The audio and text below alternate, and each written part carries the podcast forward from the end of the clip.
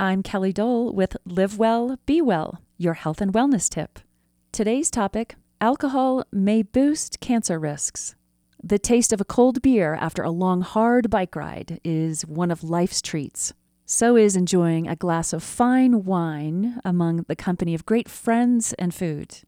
Recent research suggests you might want to rethink the number of drinks you have per day.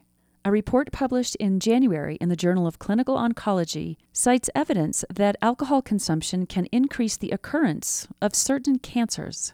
Even sipping as little as one drink a day appears to slightly raise a woman's risk of developing breast cancer. Moderate to heavy drinkers face a two to five times higher risk for liver, mouth, throat, esophageal, and colorectal cancers.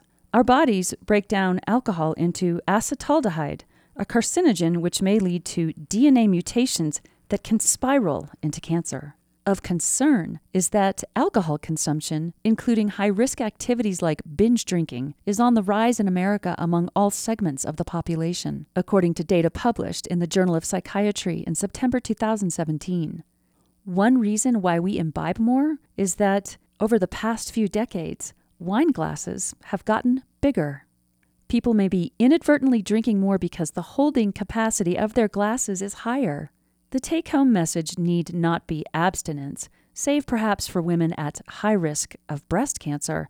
But if you want to reduce your cancer risk, it could be a good idea to throw back fewer cold ones. Support comes from Synergy Athlete, Crested Butte CrossFit at 123 Elk Avenue, training one on one, small private groups, and offering classes including CrossFit, strength training, TRX, boxing, and more. Schedules and membership information at synergyathlete.com.